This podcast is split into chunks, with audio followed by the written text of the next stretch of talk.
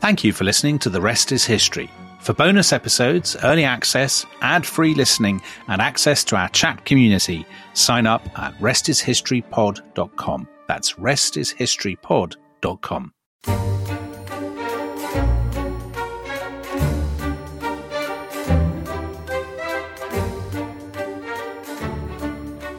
Places and people were connected by presences of many kinds.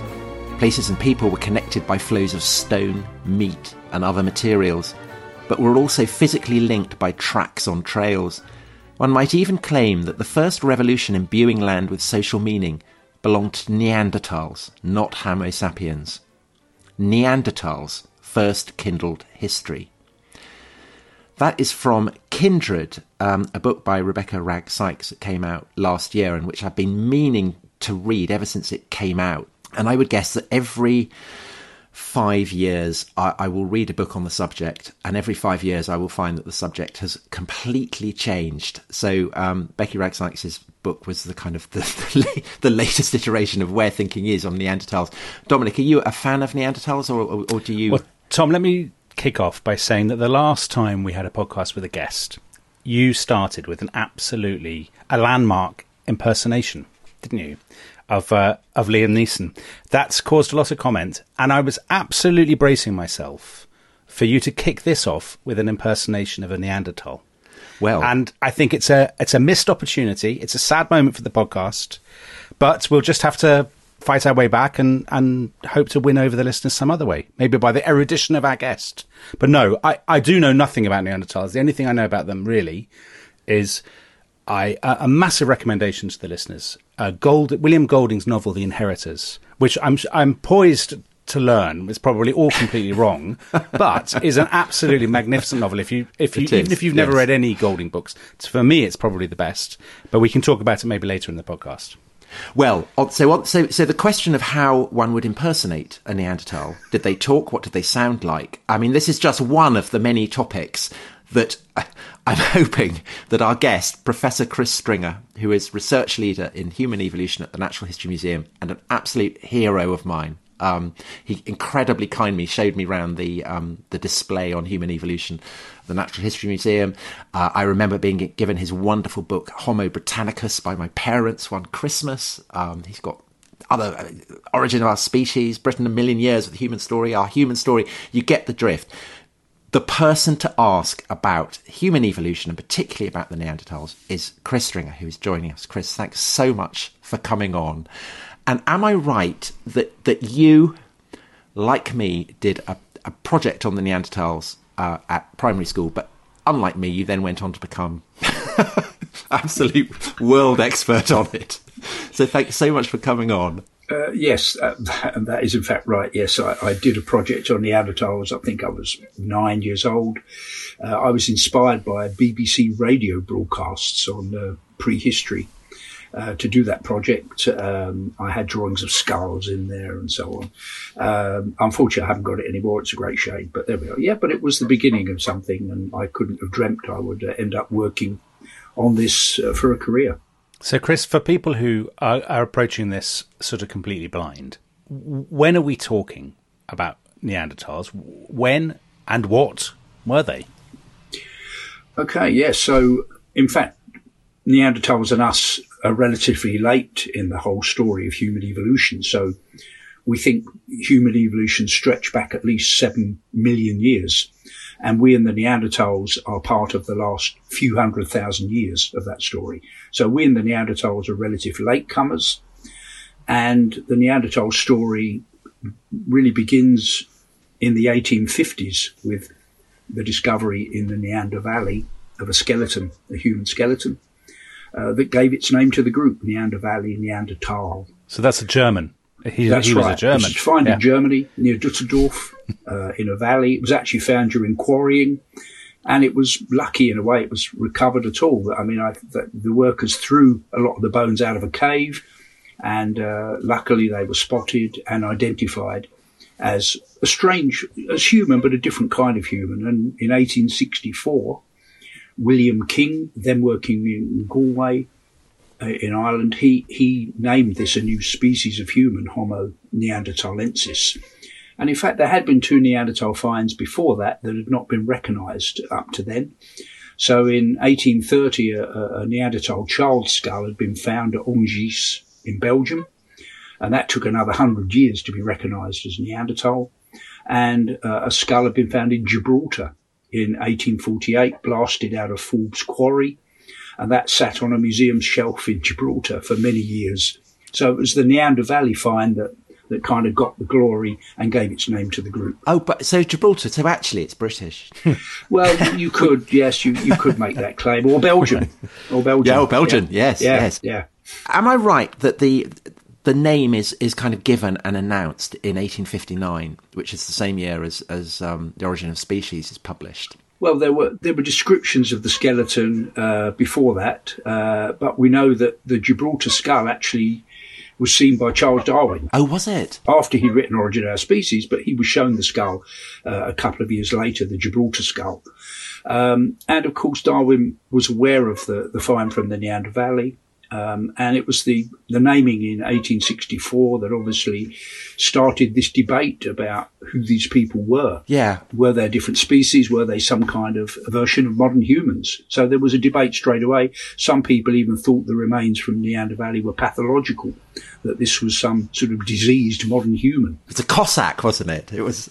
Yeah, that's yeah. right. There was a very extreme view that this was some Cossack soldier, a horseman, and he'd been wounded in battle and he crawled into a cave in Germany and he died there and the agony of, of his pain in the last few days led to these brow ridges developing on his on his head. Oh right. So after the after the Napoleonic Wars or something. That's right. Yes, that's right. So he would be a victim of the, a Cossack from the Napoleonic Wars.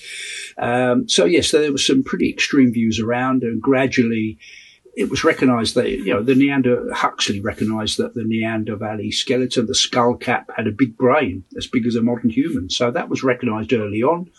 But of course, the bones of the skeleton were slightly differently shaped from our own, and there was this big brow ridge over the eyes, yeah. which was obviously quite distinctive. So before this, Chris, did people have any conception that there would have been human relatives, as it were, or was this an absolute kind of bolt from the blue? Uh, it, it, was a, a bolt from, it was the first ancient kind of human recognised. So fossil human skeletons had been found earlier. So there was one from Paviland Cave uh, in in Wales, found in the 1820s. But that was a modern human. So although it was there was debate about it being prehistoric. Uh, in fact, the, the general view was that it might be even just a Roman age skeleton and not very ancient. So people had very little conception of how deep human history would, would end up going. Uh, there were still, of course, some people working on biblical timescales of just a few thousand years for the whole story.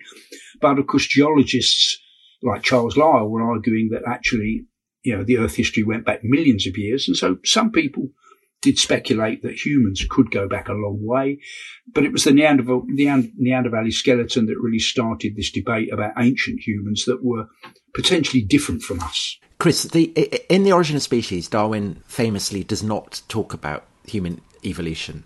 Uh, and he does then go on uh, in the Descent of Man to talk about it. How unsettling is the discovery of, of Neanderthals to human conceptions of themselves, and how does it kind of feed through into, I don't know, kind of ideas of um, scientific racism, hierarchy of races, and things like that that really kind of takes off after after the Origin of Species? Yeah, so of course it, it does get drawn into that debate. So so Huxley, uh, recognizing that this was large brained, he in a sense saw the Neander Valley skeleton or the, the, skull in particular as being one end of a long chain of humans that was you know Neanderthal with very large brow ridges at the other, at one end, and then moving through you know some more recent human finds, and there were more recent human finds that had bigger brow ridges than others so for Huxley, this was one end of a long chain of uh, of humanity. Uh, so I suppose you know he would have argued it could even be an extreme form of Homo sapiens, our own species. Uh, but then there were other people, as I say, who named it as a distinct species. William King described, you know, really quite a lot of pr- very primitive and you could say bestial features on this Neanderthal. So straight away, there was a debate there about was this just a different kind of modern human? Or could it be something really different and with the ideas of evolution much more primitive? And by the time we get to the 1900s, of course, no really ancient fossils have been found in places like Africa. So the African fossil discoveries that we know about now, those only started to appear in the 1920s. So in the early 1900s, people were looking for kind of so-called missing links. Yeah. And there had been a find in Java uh, that we now know is a Homo erectus.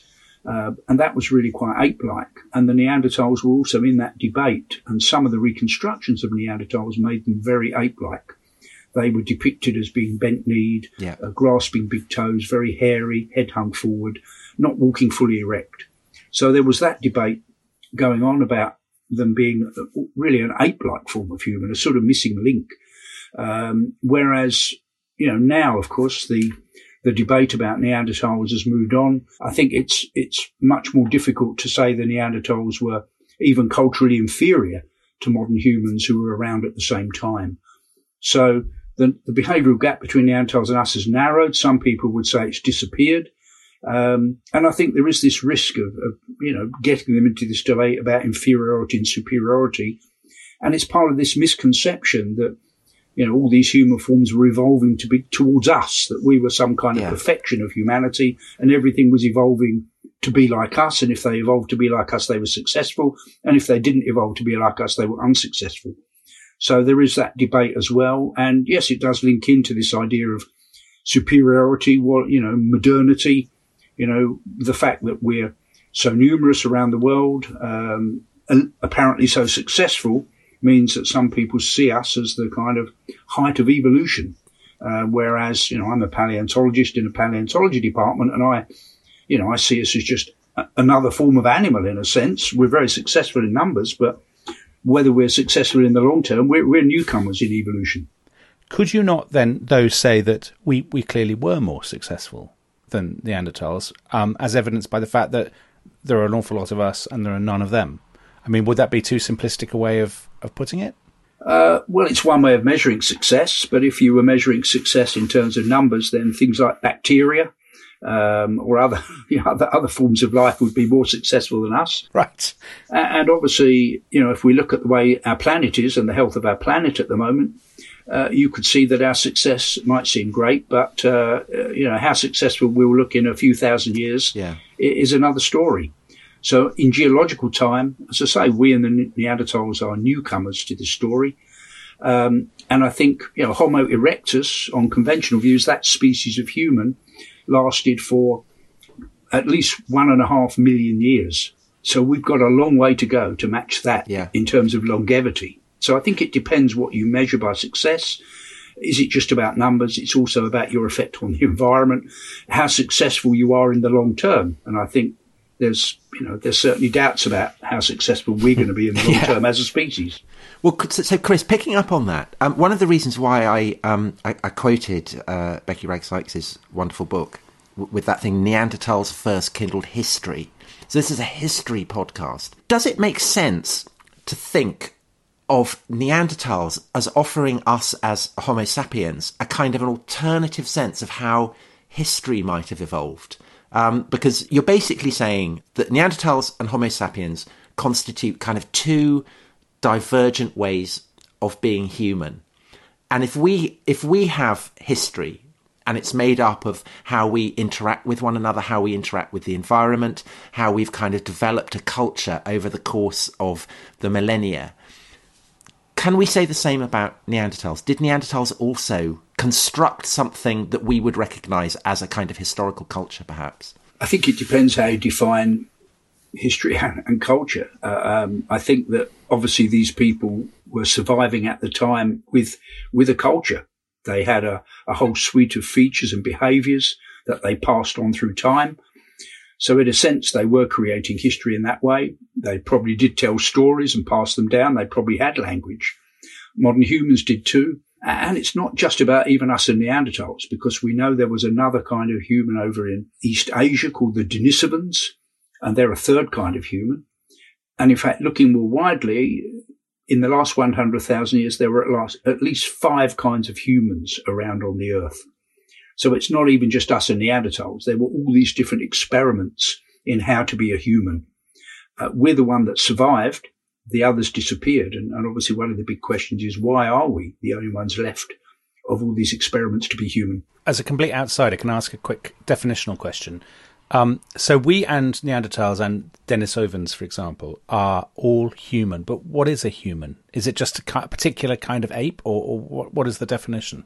Yeah, that's that's a good question, and, and there isn't agreement on experts. So for me, the genus Homo, so we're Homo sapiens, the Neanderthals, I call them Homo neanderthalensis. Um, membership of the genus Homo for me is what it is is what is being human, and being in that genus uh, the representatives have larger brains. They have a, a human shaped body. They have technology, um, and, and so on. So there are certain features in the skeleton that, that we can pick up in fossils to determine whether something's human or not. Now, for some people, human is a term they would only apply to Homo sapiens, our own species. Um, I I find that a bit worrying because it means Neanderthals aren't human. Um, and as we're going to come on to discuss, no doubt, um, we have interbred with the Neanderthals and with the Denisovans. So in a sense, that means we as humans didn't, we, we interbred with non-humans. I, I, think that's really pushing the arguments in a, in a, in a strange direction. So for me, membership of the genus Homo means human. So yes, we in Neanderthals are, are Homo. So we are human. So I'm, I just see them, as you say, as a, another model of human, another way to be human in a sense, we've maybe we got lucky. That could be why we're here and they're not. We just got lucky. Certain things happened in our prehistory that helped us survive, and that and in the Neanderthals' case, things turned against them. But we should bear in mind with all of this that they're not completely gone. Yeah. And of course, we'll come on to this. But yes, they're physically extinct, uh, and may have gone extinct around forty thousand years ago physically, but they live on in our in our DNA. So you know, each of us now in this in this podcast have Neanderthal DNA around the level of probably two percent. Right. So you know we've all got a bit of Neanderthal in our DNA, and that's true for the majority of people in the world today. So the Neanderthals have not disappeared completely, and neither have the Denisovans. Their DNA lives on in uh, billions of people today as well. The way that Neanderthals have been understood since that they were first discovered. So as you said, to begin with, they're kind of cast as savage, brutish, ape-like and then, am I right that I mean, for instance, in the, in William Golding's book that Dominic mentioned, The Inheritors, um, the Inheritors are uh, Homo sapiens, and and we see the, the, the world through Neanderthal eyes. And I, am get, I mean, I'm guessing I don't know enough about the, the book actually, but I'm guessing that it's kind of influenced by um, decolonization, the idea that a kind of anxiety about Western colonialism, yeah. perhaps.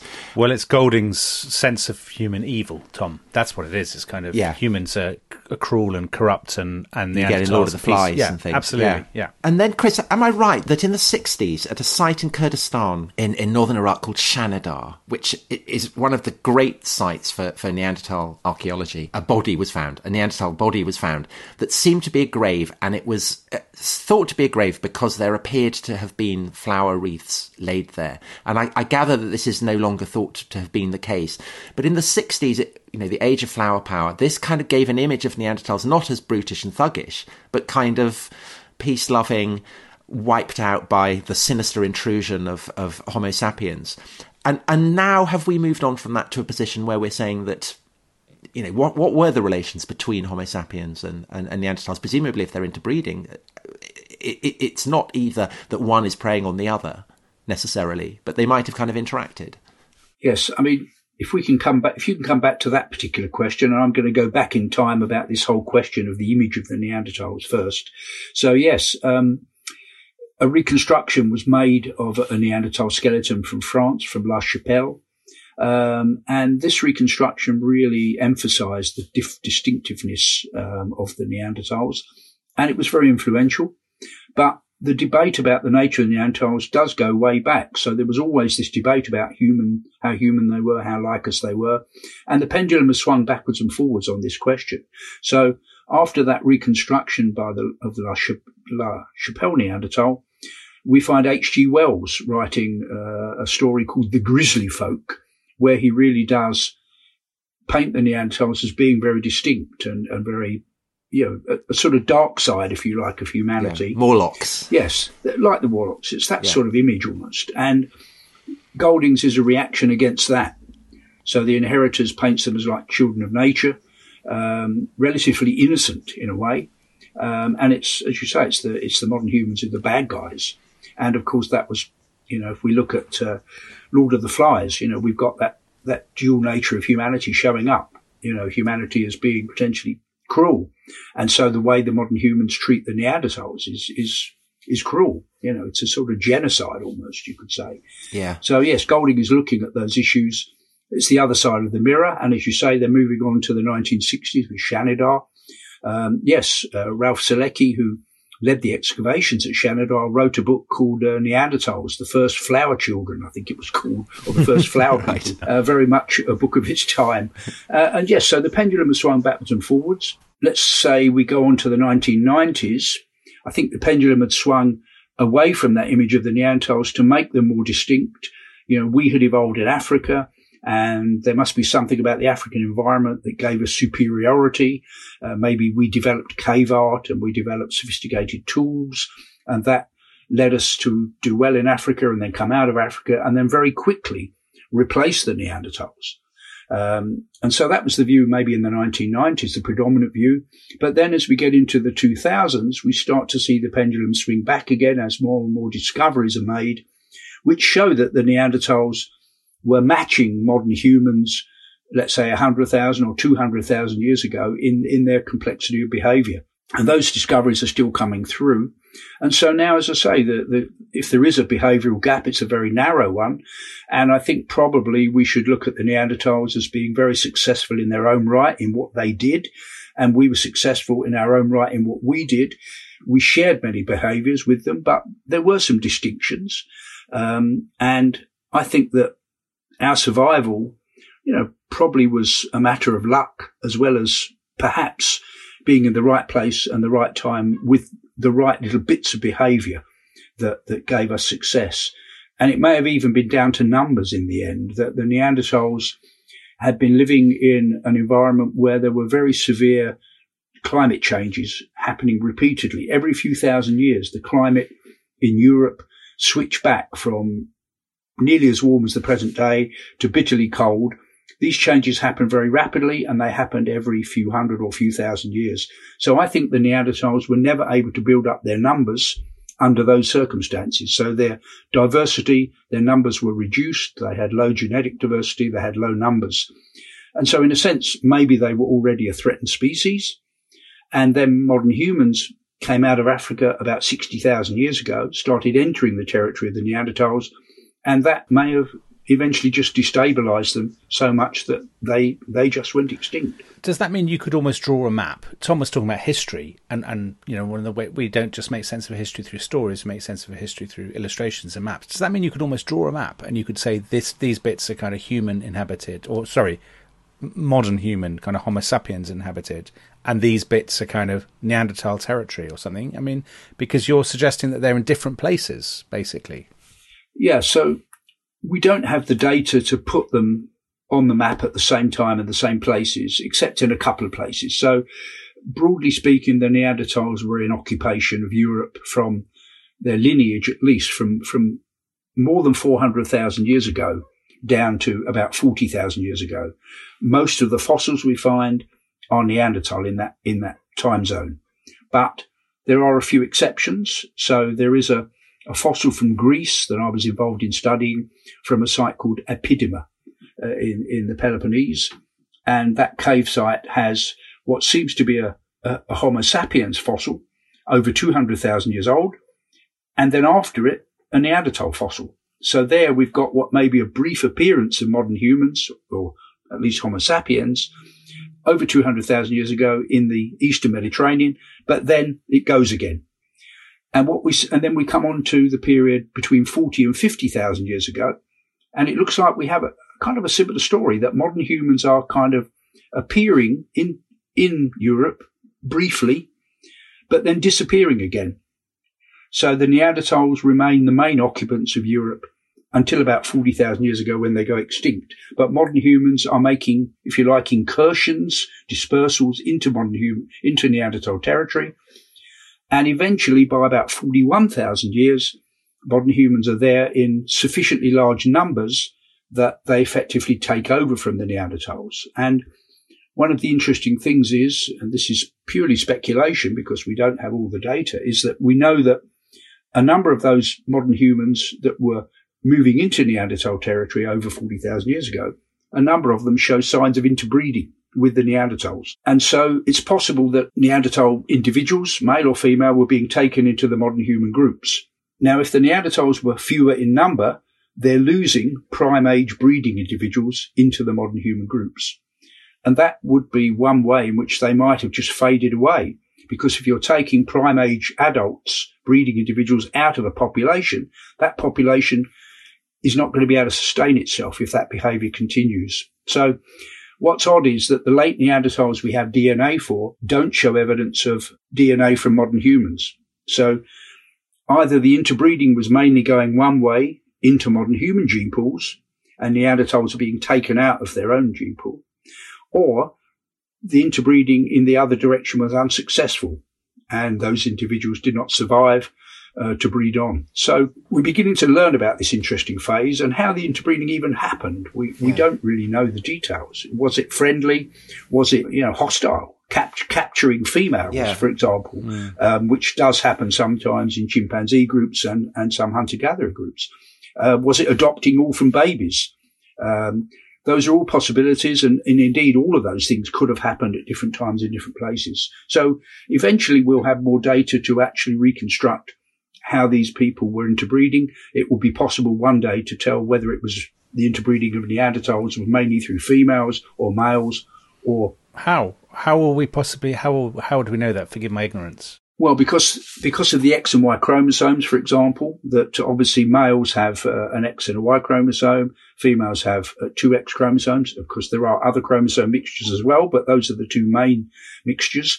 And so eventually, uh, geneticists will be able to reconstruct, you know, the Neanderthal DNA that's coming in. Amazing. Could it be mediated through mainly through females or males? So if it was females, that might imply that they were kind of slaves or or that they were being kidnapped for breeding purposes, basically. Yes, yes, uh, it's possible. Uh, or it might be even the, the, the, the, mating systems of these people meant that the females were mobile and moving into male groups predominantly rather than the other way around. So there could even be social reasons why it might be in that direction. Um, so yeah, there's a lot to learn about this time period and it will be interesting to see how the data unfold on this. Chris, we, we really ought to go for a break, and, and when we come back, I would love to talk about what we, we can say about Neanderthal society, presumably societies. I'm guessing there were lots of different kinds. But just just on this topic, I mean, what, what seems really interesting about the way that Neanderthals have been understood right from the beginning is that they've kind of presided, provided um, a mirror that is held up to anxieties and assumptions eh, among contemporary societies and the way that we've understood Neanderthals has kind of evolved as our cultural political sensibilities have evolved as well. And I'm guessing that that at the moment, with all the DNA, with all the kind of scientific study, with all the kind of objectivity that, that scientists like yourself bring to it, nevertheless, these are quite politically sensitive areas. The, the, the question of migration, of population replacement, all this kind of stuff. Do you think that um, you know, just as in the 60s, people were seeing uh, flower power reflected back in burial sites and so on. Do you think now, with all the kind of current political anxieties that, that are roiling Western societies, is is that still going on? In other words, is is how we understand Neanderthals and particularly their relationship to, to Homo sapiens kind of determined by politics as much as by science? Well, it's certainly coming into it now. So there are some people who think that uh, even calling the Neanderthals a different species is is dangerous. It's it's in a sense racist uh, that we're setting up uh, you know differences in humanity, which can then be uh, you know applied to you know populations today. Um, I, I, take a different view because for me, uh, our species, Homo sapiens, we can diagnose it by shared features. That is how we do it. We look at the shared features of modern humans around the world today and that's how we can say the Neanderthals are a different species because they don't show those shared features. Equally, geneticists can look at the modern human genome and they can find a suite of features there which are characterized by modern humans around the world, which we don't find in the Neanderthals. So for me, having the Neanderthals as a distinct species doesn't, in a sense, produce racial divisions within modern humans. For me, it's the opposite. I think you know what unites us is what unites us as a species compared with the Neanderthals and these earlier human species.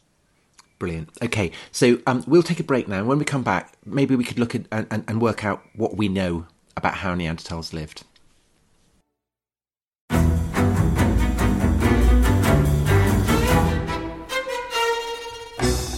I'm Anthony Scaramucci, former White House Director of Communications and Wall Street financier. And I'm Katty Kay, US Special Correspondent for BBC Studios. I've been covering American politics for almost three decades. Welcome to The Rest is Politics US, brought to you by Goalhanger.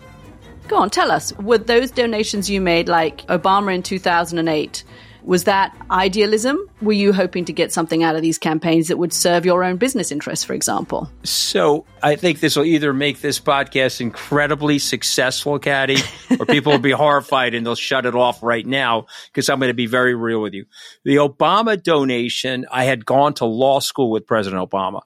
We were not classmates. I was a few years ahead of him. It was 2007. He was then Senator Obama.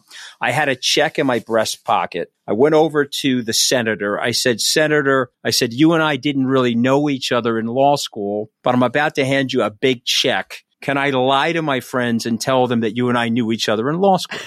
Well, Obama looks at me, had the best smile in American politics since Jack Kennedy. Forever. Yeah. He lights up. He looks at me and says, I'll tell you what, if you double the amount of the check, we'll take it back to Hawaii. Okay.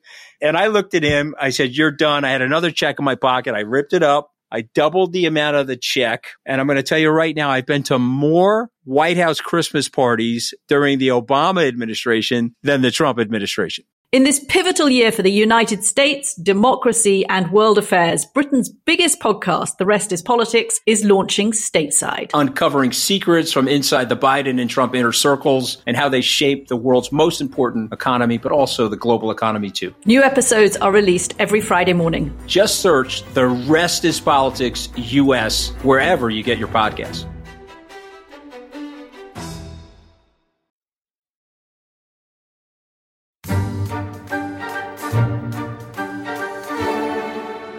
Welcome back to The Rest is History. Uh, Chris Stringer, Professor Chris Stringer, has been replenishing his energy with some, some fruit. Tom Holland has been honing his Neanderthal impression, which I'm reliably assured he will be doing at the end of this uh, episode.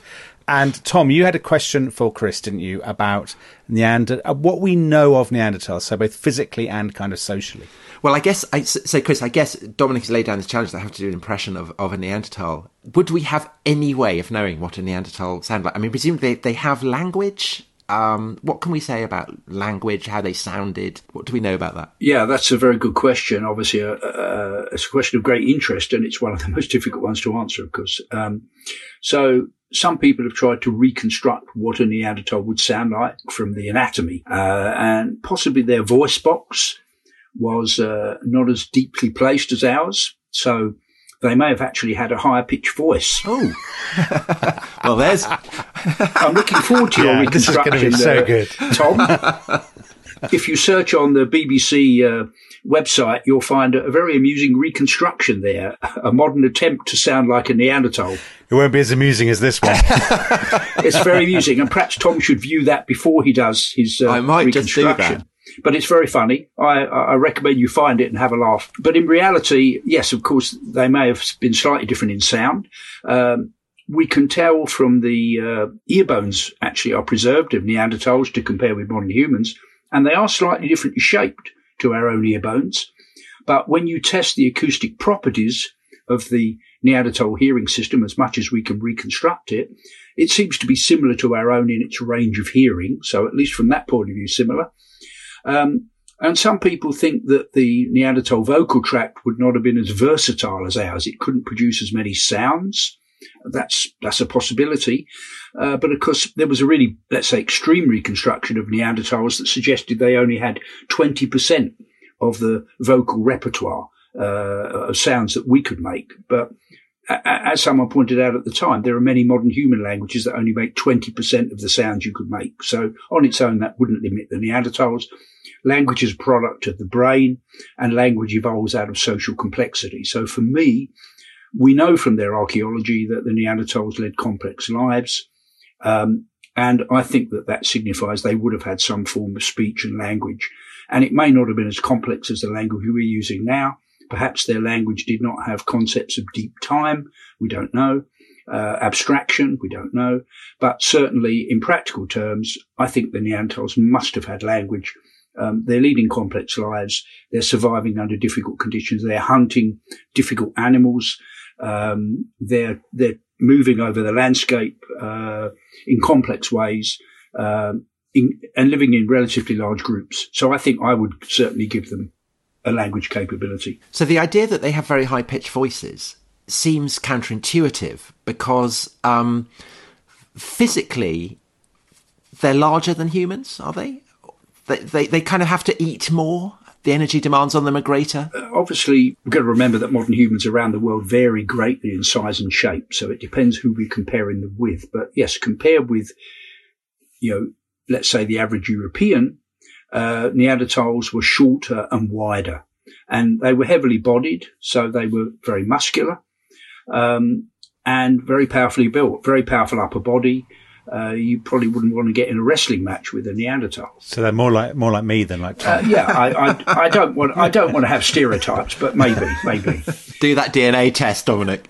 we don't know how much hair they had, Dominic. Right, that's that's a bit that's a bit worrying. Um, yes, even body hair, we don't know. Obviously, the reconstructions of Neanderthals through time, if we look at them, we can see this pendulum swinging of making them look very human or very subhuman. Um, and now the reconstructions in museums, including our own in London, show them as very human and relatively hairless. But of course, we don't actually know how much body hair they had, and it probably varied through time. Um, at times they lived in very cold conditions and a short and wide body would be a good body shape to have because you're minimizing your surface area to, to save heat. Um, they may have had layers of subcutaneous fat uh, to help them in that adaptation. Um, and I'm sure their culture, you know, they would have had some form of clothing. Um, they would have had shelters, things like that. But of course, most of the evidence of that has disappeared. But now and again, we do find very strange structures that were made by Neanderthals. So, um, there's a site in France called Bruniquel, a Bruniquel cave, uh, one of many caves in in that Bruniquel area, and one very deep cave has a, a, an astonishing discovery. So deep in the cave, hundreds of meters in the dark zone of that cave, um, archaeologists have recovered a, a, couple of stone structures deep in this cave. Uh, they're basically elliptical structures, which are basically dry stone walls made out of um, stalagmites. So the Neanderthals went deep into this cave, way beyond the daylight zone. They must have had uh, fire to do that, lighting. And they t- took stalagmites, broke them up, and built like dry stone walls to make these elliptical structures. There are at least two of them. And, you know, that's, that's all we've got at the moment of these strange structures deep in the cave. Why were they there? Was this some kind of ritual behavior? Were they living down in the cave? Um, the area has yet to be excavated systematically, so we don't really know. What there are are signs of, of bones that have been burnt. So some animal bones are high in fat, uh, and they can actually be burnt for light. And so actually they were burning pieces of bone at, at this site uh, to provide light. Um, it's possible this was, I mean, this was during a cold phase about 175,000 years ago. And maybe the cave actually was relatively warmer we know that a river actually went through the cave. So it, it came from the surface through the cave and then out again to the surface. So it's possible the Neanderthals were tracking that river in going down into the cave, but why they would have set up this camp, if that's what it is, deep in the cave like that, uh, is is a question we simply cannot answer. And some people think it signifies some ritual behaviour. Yeah. Um, I think it might be a more practical thing that they were actually living down there, but we, we simply don't know. But it shows the complexity of their behaviour. Because so it could be not much later cave art or something. I mean, kind of monumental or uh, some temple or something like that. Is that going too far? You know, archaeologists, you know, the joke is that, you know, when an archaeologist can't explain something, they say it's a ritual object. uh, and, and, that's what we're up against here with this, this structure. We simply don't know what it is. And when it can be excavated systematically. So what we, what we don't know is what's actually on the floor of these structures that hasn't been excavated yet. So if there are stone tools and butchered animal bones, then obviously they were living there. But if there aren't any of those things, then that might promote the belief that this is some kind of special ritual structure. And, and you mentioned cave art. And of course, that's, that's one of the things that more than 20 years ago was supposed to separate us from the Neanderthals. So in Africa, we were developing symbolic expression. Uh, we were using red ochre and we were engraving. And, um, and when we came out of Africa, we started to paint caves and these beautiful cave paintings of, uh, of animals that we find in, in many caves. Apparently that was something the Neanderthals simply couldn't do. But we now know that there are many sites where there's lots of ochre, red ochre, and dark pigments uh, collected by Neanderthals in, in, really large quantities. Now, some of it, you know, you can use ochre for practical purposes, uh, apparently softening skins, apparently rubbing on the skin as an insecticide, um, things like that. But there's so much of it uh, that it looks like it was being used for marking bodies and potentially marking cave walls. And now from Spain, there are sites dating from more than 60,000 years ago which have markings on the walls that seem to have been made by Neanderthals. It is controversial. There are some people who challenge the dating. Yeah. But, you know, I think it's quite likely with all that pigment around that Neanderthals were marking their bodies. And we know that Neanderthals made pendants. They made jewelry. You know, we have examples of pierced uh, animal teeth from Neanderthal sites. We have shells with holes in that look like they've been suspended and even coloured with ochre. Um, and uh, you know, there are even talons uh, of, of birds of prey that look like they've been suspended uh, as jewelry or pendants. So the Neanderthals had that. They were signaling to each other in a way that we would see as very, very human. And Chris, what about burials? So, so the, the idea in the 60s that they were buried with, with flowers is not thought to be true anymore. But there is evidence that they were, they had some sense perhaps of, of an afterlife, that they were they weren't just kind of leaving bodies to rot. Yes, that's right. So I think, you know, for me, there is enough, more than enough evidence that Neanderthals were burying their dead. The fact that we've got so many Neanderthal skeletons, uh, some people have challenged that these were intentional burials, that these were individuals whose bodies just washed into a crevice in a cave, or there was a rock fall and the Neanderthal was buried under a load of rocks. Um, that could certainly have happened, but I think there are enough examples now that we can say that Neanderthals intentionally buried their dead and not just adults. This is, these are burials of children as well. So yes, I think they buried their dead. Now, of course, interpreting why they did it is, is another yeah, issue. Another matter. Um, yeah. Uh, was it, you know, did it start off as hygienic maybe that they didn't want to leave a body out on the surface to attract hyenas and, uh, and dangerous other predators? Um, so the bodies were covered up, um, just to get them out the way.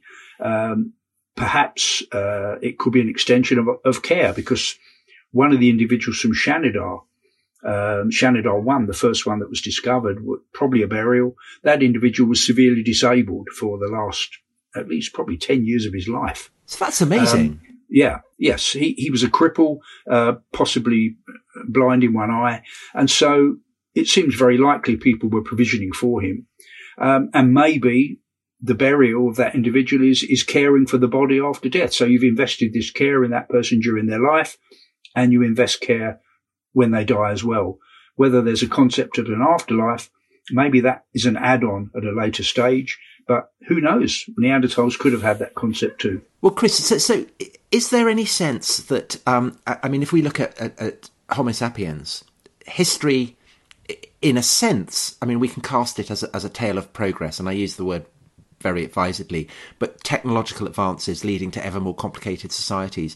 Do we do we have any sense of that happening with the Neanderthals? Is there a sense that their society is becoming more technologically advanced? Are they differing, evolving, changing over time? Well, I think they must have been. Uh, there's certainly a change, uh, significant change of behaviour that we see both in Neanderthals and modern human ev- evolution, where the earliest examples of uh, probably the Neanderthal lineage and the Sapiens lineage uh, are associated with stone tools that we call hand axes. So these are uh, almond shaped, often uh, or, or, pointed, uh, bifacially worked tools. They sit in the hand nicely, and we call them hand axes. We don't know what the people at the time called them, of course.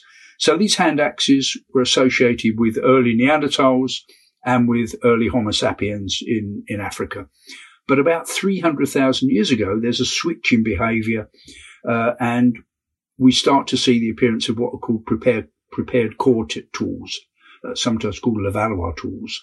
And there, the shape of the artifact is predetermined. You map out in the core the shape you want your, your flake to be, and then you strike it off with a single blow, and you have a, a predetermined shape of tool. So this technology spreads across much of the Neanderthal and early Homo sapiens world. And that's then the dominant technology for the next 200,000 years. So there is that change that goes on in both Neanderthals and early Homo sapiens. Um, and even within that, you do see many different tool types. So within Neanderthals, we see them capable of producing tools that would have been good for working skins. So they're wearing clothes? We assume so, yeah. I mean, again, the evidence is you know, there's no direct evidence for that really, but the fact they've got this technology, which, which, and we know that the tools themselves show wear on them. Sometimes there are bone tools that have been used to, which today would be used to rub skins and they show a polish on the end. So those tools are known from Neanderthal sites. So Neanderthals were pretty certainly working skins for clothing. I mean, they're living in, at times, Cold, very severe yeah, winters. Yeah. So we assume they must have had some form of clothing. Chris, what about their social their social structure. Do they have? Because you've alluded a few times to their social structure, but are they in? You're saying they're in big groups, but do we have any sense of? Are they big enough groups to be like a clan or a tribe or a extended family, or, or what do we think they are? Yeah, we, we can't really say about numbers in total. Um, I mean, people have reconstructed that groups within caves, when you look at flint scatters and sizes of habitation, that Neanderthals could be in groups of 20 or 30. Um, but whether they were in much bigger aggregations at times, we simply don't know. Um, as I mentioned already, probably towards the end of their time, there's genetic evidence that the Neanderthals were relatively low in variation. And there's some evidence of inbreeding in some Neanderthal sites. We see from the DNA that individuals are closely related. Uh, and there's a site in Spain where you have uh, quite a few anomalies in the skeletons of the Neanderthals from that site that suggest that they could have been interbreeding, inbreeding, and therefore, you know, that's not good for the genetic health of the population. Yeah. So at times the Neanderthals were challenged. And there's the tricky matter of cannibalism. We haven't come on to that one yet, but we know that both both Neanderthals and uh, modern humans have indulged in cannibalism. Um, and we see this in a number of Neanderthal sites where you find human remains of Neanderthals with cut marks on them. Um, so these individuals have been defleshed. Uh, and so is that for consumption? Uh, is it some kind of ritual behavior, ritual treatment of the dead? So are they, are they eating their enemies or is it more a tribute to the dead? And those are both possibilities. I mean, the thing about that is that it, again, it's like a kind of Rorschach test. Do you think that humans are naturally good or bad, savage yeah. and violent, or do you think that they care for the dead and whatever? Um, and maybe it's both. I mean, a bit of both. But it, I mean, it, it is a kind of philosophical divide, isn't it? Yeah. I mean, I I simply don't know the answer to that. Um, and and you've certainly if you speak to an archaeologist, you know, you, you will get both sides of the, of the story there that there is a view that one reason why we survived is that we were less aggressive within our groups, that we were friendlier, survival of the friendliest, that modern really? humans, yeah. I find that very counterintuitive. Within our groups. Okay. Within our groups, I say. Of course, outside your group yeah. is a different story, apparently. And so modern humans were able to build larger numbers of people with friendly relations within that group, a reduction of aggression, um, and the Neanderthals and these other humans had lower, had higher levels of interpersonal aggression.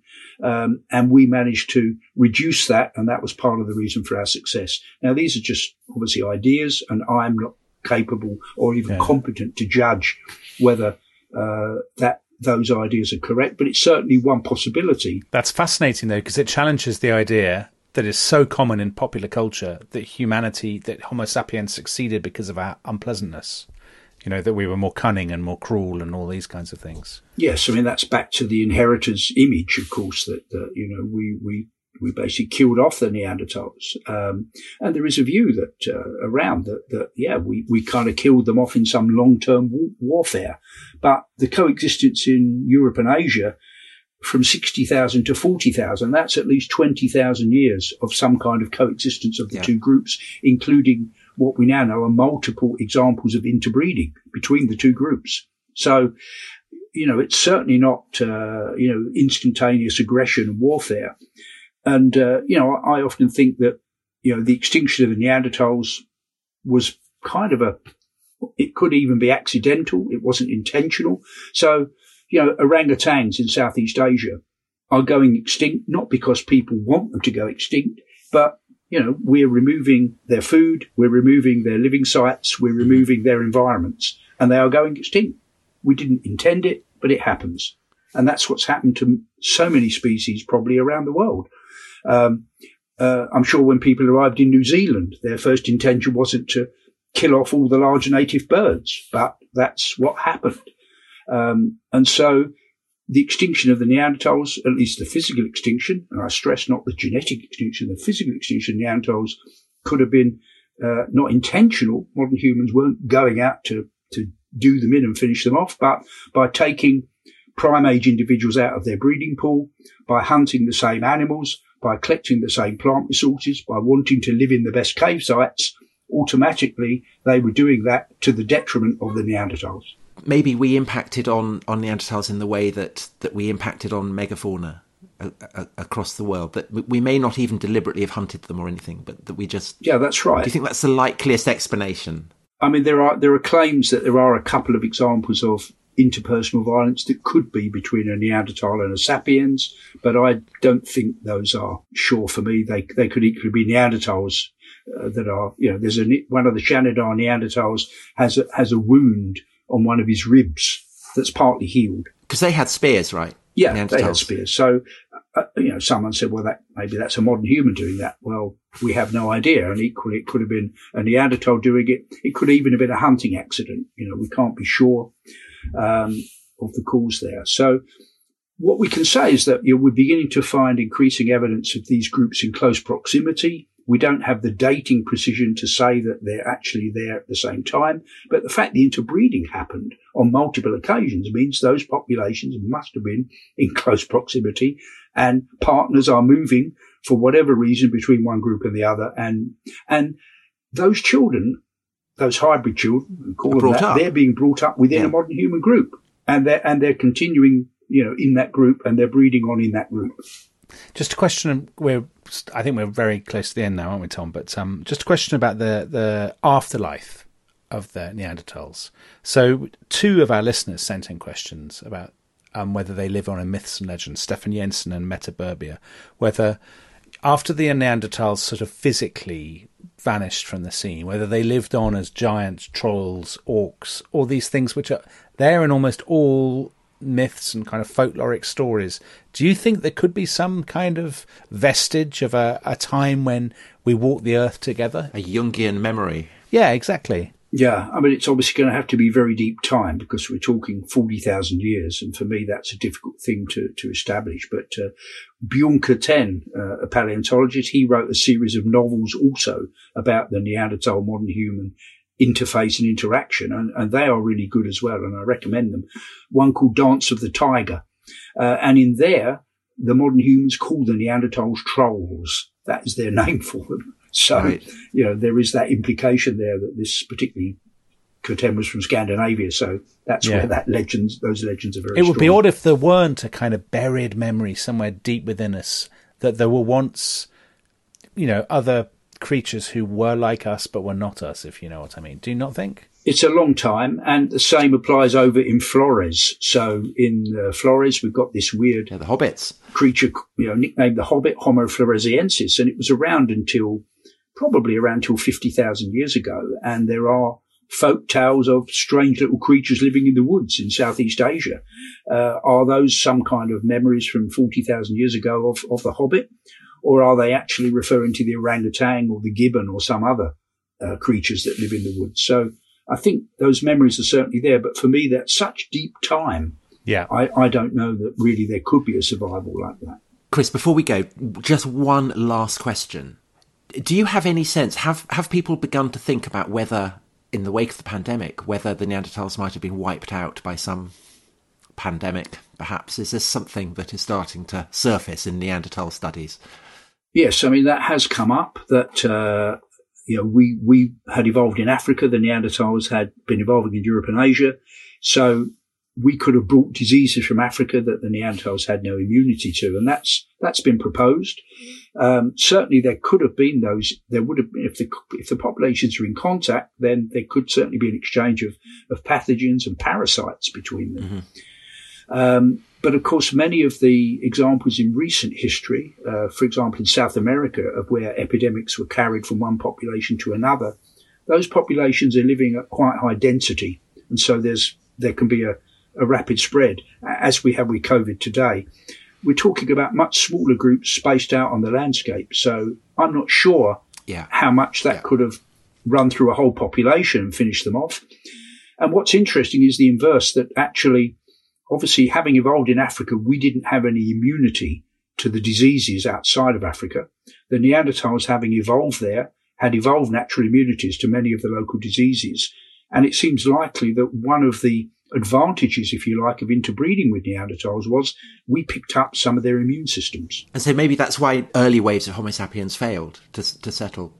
Well, yeah. I mean, they may have just been too small in number and they yeah. couldn't cope with the climate changes uh, any better than the Neanderthals could and they just disappeared again. Um, but yeah, I think that, you know, by interbreeding with Neanderthals, we got a quick fix to our immune systems outside of Africa and that helped us survive. Because it's still impacting on COVID, isn't it? It's claimed that there are some variants which have derived from Neanderthals which improve uh, your resistance to COVID and others which, which act against it. And it's been even claimed that in different, because of course Neanderthal DNA is spread right across, uh, everyone outside of Africa has it in the Americas, in, in Australia, in Europe and so on. So certainly those different variants could actually be helping or hindering um, the spread of COVID in, in modern human populations. Uh, so yeah, it, it's quite possible. So yes, the Neanderthal DNA is, is affecting our immune systems outside of Africa and still is today.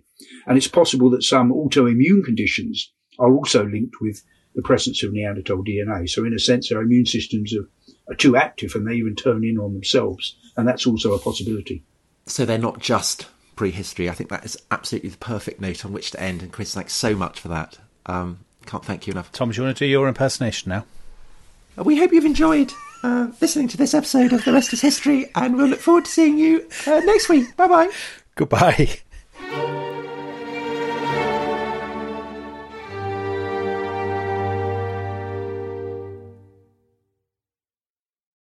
Thanks for listening to The Rest is History. For bonus episodes, early access, ad free listening, and access to our chat community, please sign up at restishistorypod.com. That's restishistorypod.com.